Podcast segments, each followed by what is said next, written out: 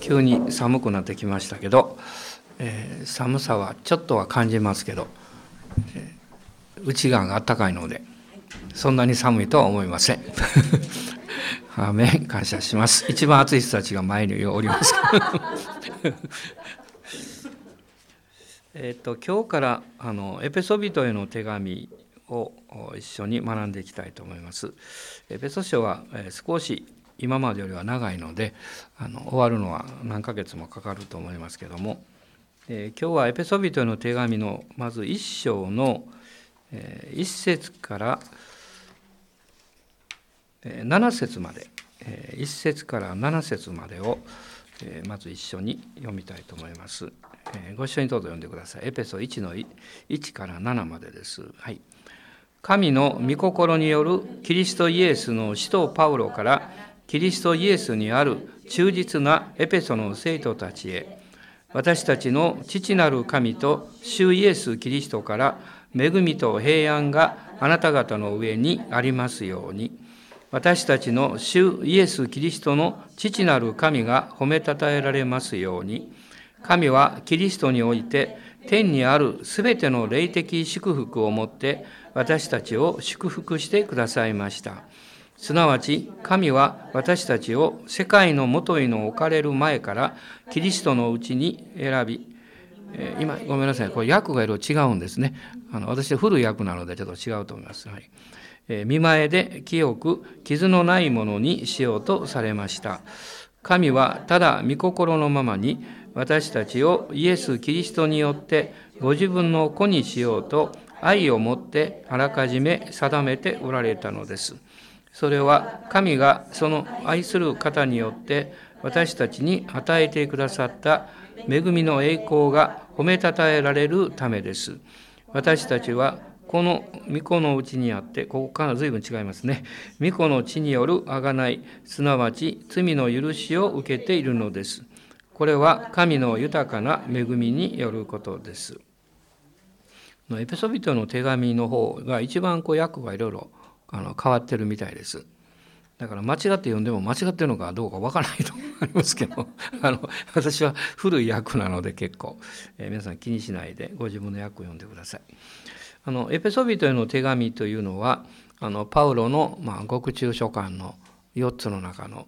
一つで、まあ、おそらくエペソかピリピかどちらかが一番獄中書簡の中では有名かなというふうにあの思っています。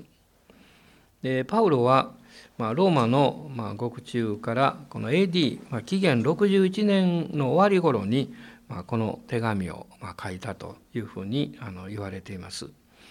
でネロの迫害があの64年に起こりましたので、まあ、その3年ぐらい前ですね、まあ、クリスチャンたちがこれからローマにおいてもどんどんこう増え広がっていくという、まあ、そのある意味で大きなこう転機というかその時期に神様がパウロをこのローマに導いていかれたんだというふうに思います。でまあパウロは、えー、あの第一次ごめんなさい第2回目の伝道旅行の時にあの約3年間ほどですねこのエペソに滞在してあの福音を伝えたわけです。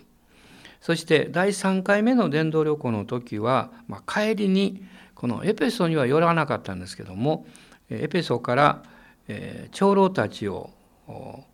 その近くの港町のミレトというところに呼び寄せてそこでま惜別の説教というか、別れのメッセージをするわけです。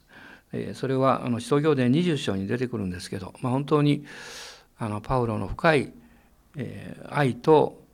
そしてこれからやってくるであろうさまざまなこう戦いを予想した何というか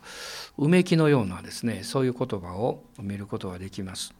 え例えば私たちも誰かと出会ってそしてまあ、まあこれからもう会わないかもしれないと、え会えないかもしれないと思った時に、えそしてあなたの方が、まあ、いろんな意味の先輩でですね、えこれからその人たちがおそらく迎えるであろう困難とか試練というものを予測できたら本当に深い愛情の中に心の痛みを感じながらこの別れの言葉を伝えると思うんですね。まあ、パウロのこのこの20章の使徒行伝20章の言葉はまさにそういうあの感じがします。でパウロはエペソを中心とする、まあ、アジア州の、まあ、諸教会があったわけですけどその諸教会にユダヤ的な立法主義あるいはこのアジア的なまあグノーシス主義、まあ、こういう異端や誤ったこの指導者たちが入ってきて教会を混乱させてそして問題を起こすであろうということを知っていました。ですから、まあ、健全な教えをしっかりと保って成長するように、まあ、そのことをま熱望していたわけです。まあ、昨日もあの礼拝でちょっと申し上げたんですけども本当に教会が健全に成長していく、まあ、クリスチャン個人もそうなんですけどそのために2つの大事なまるで線路のようなものがあると思うんですね。一つは健全な御言葉の教えです。教えがしっかりしているということはあの非常に重要なんですね。そしてもう一つは精霊による喜びです。教えがあっても喜びがなければ、まあ、冷たいものになってしまいます。ね、でも喜びだけがあっても教えがないとあの間違った教えにあのすぐに迷わされてしまう惑わされてしまうんですね。あのアダムとこのエヴァが罪を犯しましたけども2つの違いをしばしば言われるんですね。エヴァはサタンに欺かれた。しかしアダムは欺かれたんではなくて不従順であった。でこれはどう違うかっていうとですね不従順というのは、え、何がどう従うことが正しいかということを知っていながら従わないことです。で欺かれるというのはですね何が正しいかということをしっかり知っていないことです。で悪魔はですねまず欺きの方がしやすいわけです。であの正しい道を知っていない人を騙す方が騙しやすいですからね。でもその次に知っていても従わせないようにします。まあ私たちもこの霊的なあの生活の状況の中にやはりまだまだ分かってない部分もあるわけですから、まあ、そこにあの御言葉のしっかりとした学びをしていないとですね騙されてしまう。でこういうことをま考えさせられます。パウロはそういうことを予知してというかね、まあ、深い悲しみをある意味では経験していたんだと思います。で、まあ、パウロ自身はこのローマにいてあのエペソに対して直接すぐに行くことができなかったので、まあ、敵子という、まあ、彼の弟子ですね、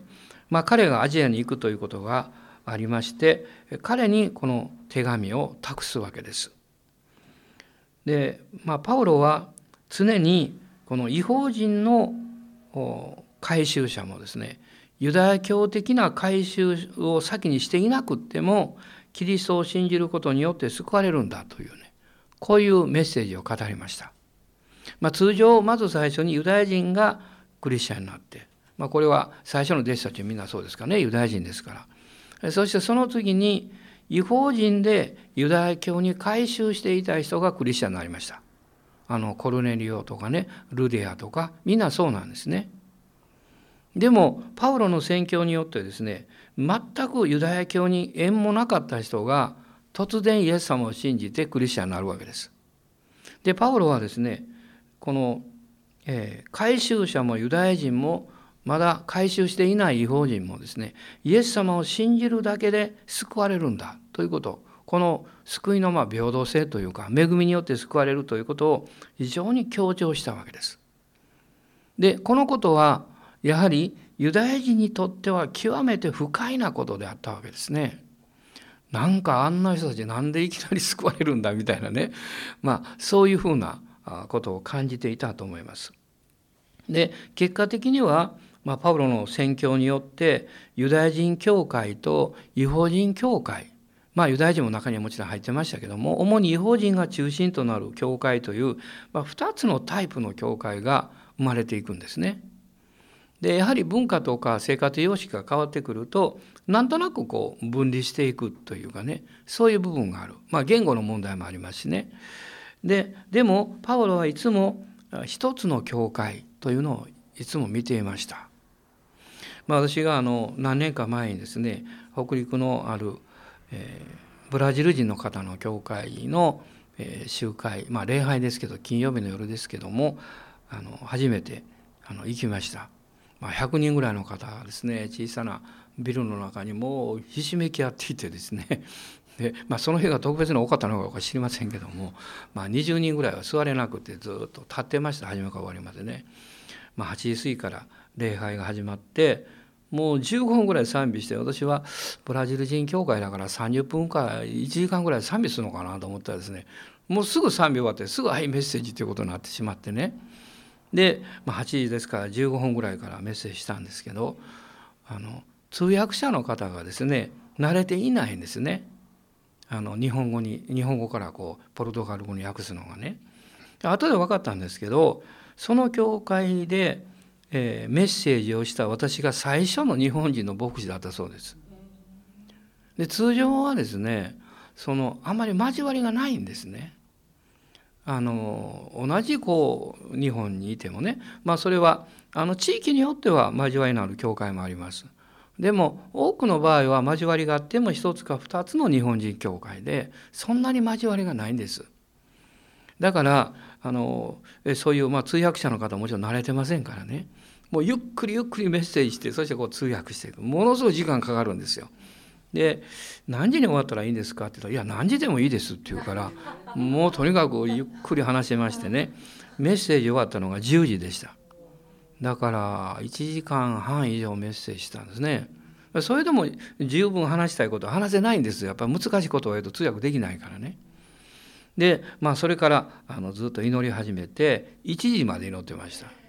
ね、みんな帰らないでね子供たちもね一緒にそこにいてまあその時私はこの同じ日本なんだけどこうね、そういうね海外から来られて、そして礼拝をま守っておられてねででもこう日本の教会とのこう交わりが少ない、まあ、そのそういうなんか問題っていうか、まあ、それをすごく感じたことを今でもあの覚えてるんですね。でも一つの教会だっていうことです。まあ、その後私はその方たちの紹介があってぜひ行ってくださいということで今度はペルーの教会に行きました。ね、三重県にありましたけどね日本でもそういうこう日本にいながらあの海外選挙できるんですね。まあこれはあの今の時代かなと思います。まあ、でもあのパウロがこういつも宣言していたように、えー、違法人教会もユダヤ人教会も一つの教会である。まあ、そこに、キリストの体なる教会の、ま、唯一性あるいは普遍性、まあ、難しい言葉で言うとですねそういうことが描かれていくいるわけですね。多少こう理解の仕方は違うけど同じ教会なんだと。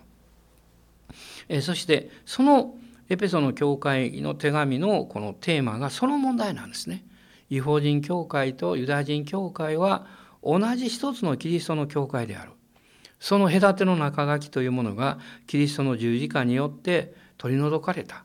まあ、神と私たちの関係だけではなくってその教会間の問題もキリストの十字架によって取り除かれているんだということをパウロはこの手紙で詳しく記しているわけです。でこの一章の一節と二節を見ますと、まあ、ここには精霊のこの恵みそれは全て天から来るものそしてそれを霊的祝福この3節には全ての霊的祝福というふうに表現しています。これがクリスチャン生活のある意味では出発点なんですね。クリスチャン生活は天から始まって天に帰るわけです。この地上の生涯は、えー、私たちが神様の計画のうちに置かれているある時代だけなんですね。でそして、えー、パウロはこの手紙を書くにあたってまず自分の紹介というものを一節二節の中で、まあ、しているわけですけれども、まあ、ここには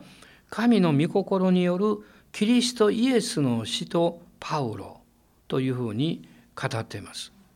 でこの言い方はですね第一コリント第二コリントあるいはコロサイ書第一第二のテサえテモテそこにも同じ表現があります。イエス・キリストの死とパウロ。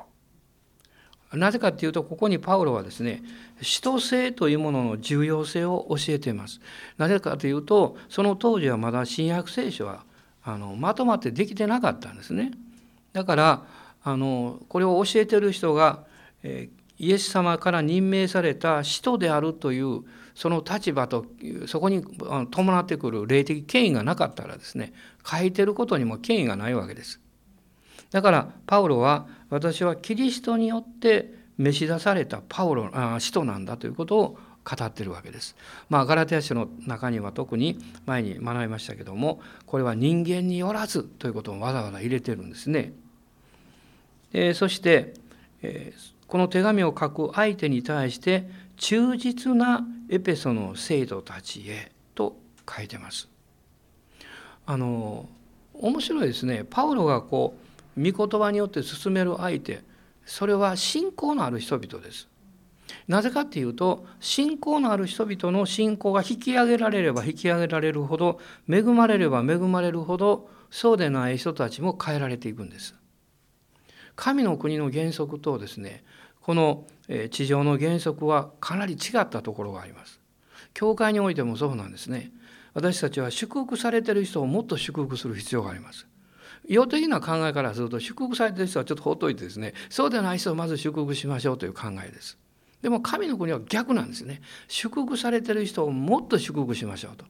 そうすることによって祝福されてる人がもっと与えるようになります。そうすると祝福を十分受けることのできない人が祝福を受けるようになります。その山もそうですね。あの山は裾野が狭いけどものすごく高いよってこんな変な山ないわけですね。山っていうのは高いほど裾野が広いわけです。で裾野が広いほどまた高くなれる可能性がある。ね、裾野が広いと全部高いというわけじゃないですけどでも高い山は必ず裾野が広いです。そうでないと高く維持できないわけです。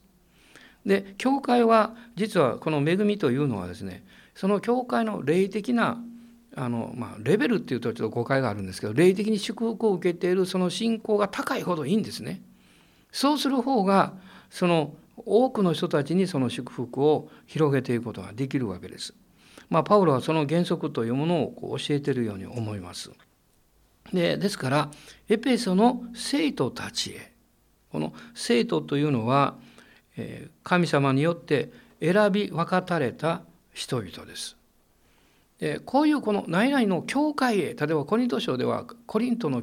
にある神の教会へこういう挨拶の仕方もしてるんですけどパウロはあの、まあ、コリント書の中でもこの両方使ってますね。あのえーえー、第第一第二コリントの中にもこういう生徒という言葉が出てくるんですけどあとですねあのピリピ書とかコロサイ書はあのそういう表現で語っています。ロマ書も両方出てきますね。このロマ人の手紙ちょっと見ていただきたいんですけれどもロマ人の手紙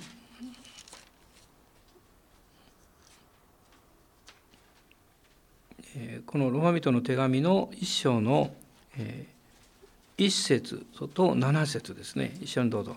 神の福音のために選び分けられ使徒として召されたキリストイエスのしもべパウロ、ね、ここのパウロがですねこの7節です。どうぞ。ローマにいるすべての神に愛されている人々召された生徒たちへ、ね、ここね非常に詳しく出てくるんですね。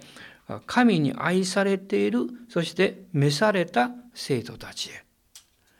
へ。このようにパウロは挨拶を送りながら福音の恵みを解き明かしていくわけです。そしてエペソ書に戻りますが一章の2節を見ますと「父なる神と主イエス・キリストから恵みとこの平安がありますように」ということを語ってますね。他の書簡にもですね「父なる神と主イエス・キリスト」という言葉が何何回か出てくるんですね。で、え恵みというのは功績によらない神様の、まあ、愛愛子っていうんですかねあの憐れみですね慈しみです。平安というのは神様との霊的な平和調和をこの表しています。であの父なる神とイエス・キリストが出てくるんです。ね、精霊という言葉はこういうふうには出てこないんですね。そういうことところが何箇所かあります。でもあえて精霊とは書かれていないんですけどこの恵みと平安を父なる神とイエス・キリストから託されてそれを教会に注いでくださっている方は精霊様なんですね。まあ、こういうことがま基本的にまずあるわけですね。そして3節からこの7節の中にあの神という言葉が6回出てきます。こう数えてみるとね6回出てきます。そしてその内容をこう見ていくとですね例えば一章の3節には、えー、キリストキリストにおいて霊的祝福を持って祝福してくださったということが出てきますね。でもそれはこの最初にありますように私たちの父なる神がそして神はキリストにおいてとこう書いてます。ですから私たちがキリストにおいて受ける霊的祝福は実はその背後に父なる神様のその御心があるということです。でイエス様によって私たちは神のからの霊的祝福を受ける資格を得たわけです。でそしてそれをまあ配達してくださる方は聖霊様ですね。でもその後ろに父なる神様の恵みと憐れみがあるということを教えられます。霊的祝福というのはまさに神からの目に見えないプレゼントがキリストを通して精霊によって持ち運ばれる時にそれが具現化される目に見えるものとして表されていくそういうものだということがわかるわけです。まあ、今日も祈り会がありこのまたモーニングプレイヤーウェーブが続いてるんですけどこれは、えー、まだ1年半ぐらい前にはなかったわけです。ね、なかったわけですね。まあ、祈り会はもう少し前からもちろんありますけどねなかったわけです。でもある時から神様がこれをスタートする霊的祝福の信仰をくださったわけです。そして今私たちはこういうふうに集まって祈ってるわけですね。でどんな場合でもそうなんです。その物事が始まっていく前にその思いや願いというものがある人々の中に与えられてきます。でその思いや願いというのは実は天からの霊的祝福をその人が信仰によって受け取ったという一つの証でもあるんです。でもそれを具体化していく中に私たちの信仰と献身が必要です。であのただ花を咲かせるだけだったら種をまいてほっといたらいいかも分かりません。でも本当にきれいな良い大きな花を咲かせようと思うと、ね、あの手入れをする必要があるし水をあげる必要もあるしね、えー、良い土地であれば同じあの苗でもですね豊かな実を結ぶわけです。だから私たちは神様の御心がなるということは分かってますけどその中に私たちの側の信仰と献身というものがなされていくならば最高のものができるわけですね。あの、えー、神様のこの恵みを表すあの例え話でイエス様おっしゃったねこの100倍60倍30倍、ね、何箇所かそういう表現がありますね5タラントとか、ね、2タラントとか1タラントとかね皆さん気が付かれたと思いますけど人間的な発想とはいつも逆なんですね。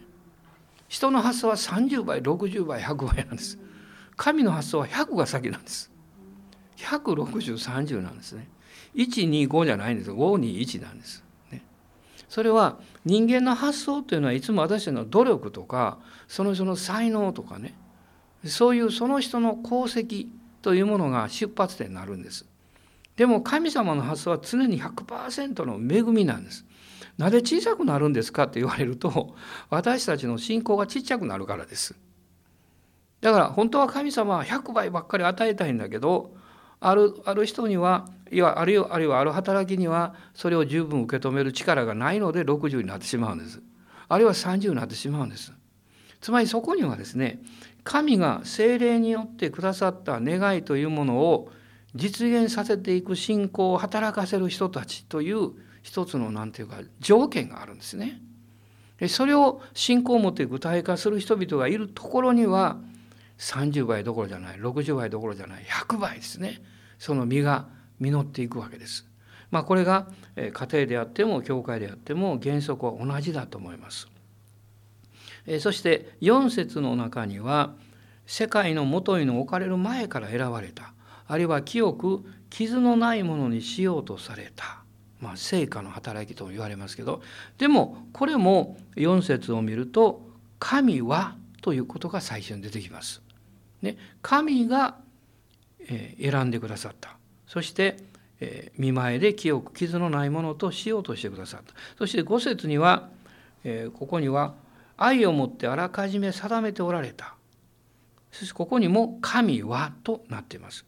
御心のままにこれは神の考えですよ。そして、えー、ご自分の子にしようとここに神の計画があります。でそして定めておられたもう決めておられた神の意志があります。私が何かする時にもうこのことをこういうふうにやるんだと決めてそして具体化していきます。そこにはいつも考えがありそして計画がありそしてそれを決定する意思決定というのがあるんですね。そういうふうに神はですねキリストにおいてそうなさっておられるんだとパウロは語るんですね。まあすごいことだなと思います。そしてこの6節には神の栄光が褒めたたえられますように。その栄光というのは神がその愛する方イエス・キリストですねによって私たちに与えてくださった恵みの栄光であるこう言っています。一章の7節にはですねこの御子のうちにあって地による贖い罪の許しそして豊かな恵みを私たちは受けているんだとパウロは語ります。この8節以降にはですねこの恵みは何なのかということが出てくるんですね。ねこの8節の最初にありますね神はこの恵みを、まあ、明日はここからお話したいと思いますけども本当に神様のこう霊的祝福が今朝もキリストにあって私たちの上に注がれているということを心から感謝したいと思います。どうぞお立ち上がりください。一緒に祈りましょう。アーメン、ハレルヤ、感謝します。アーメン。今一緒に主を礼拝しましょう。アーメン、ハレルヤ。現実がどうであれ、私はキリストにある霊的祝福をしっかり受け取って、そして荒れてる地が豊かになるように、干からびてるところに川が流れるように傷んでるところが癒されるように冷えてるところに賛美と愛が注がれるように今日も信じていきましょう。アーメン、ハレルヤ、ハレルヤ、イエス様、感謝します。あなたの皆をあがめます。あなたは今日も良い方でいらっしゃいます。あなたは今日もキリストにあって永遠の贖いを完成してくださって、私たちにその素晴らしい、えー、結果を結果が生まれるその力と恵みを与えてくださっていることを感謝します。どうぞこの週も私たちを導いてください。イエス様の御手に委ねて皆によって感謝してお祈りします。アーメン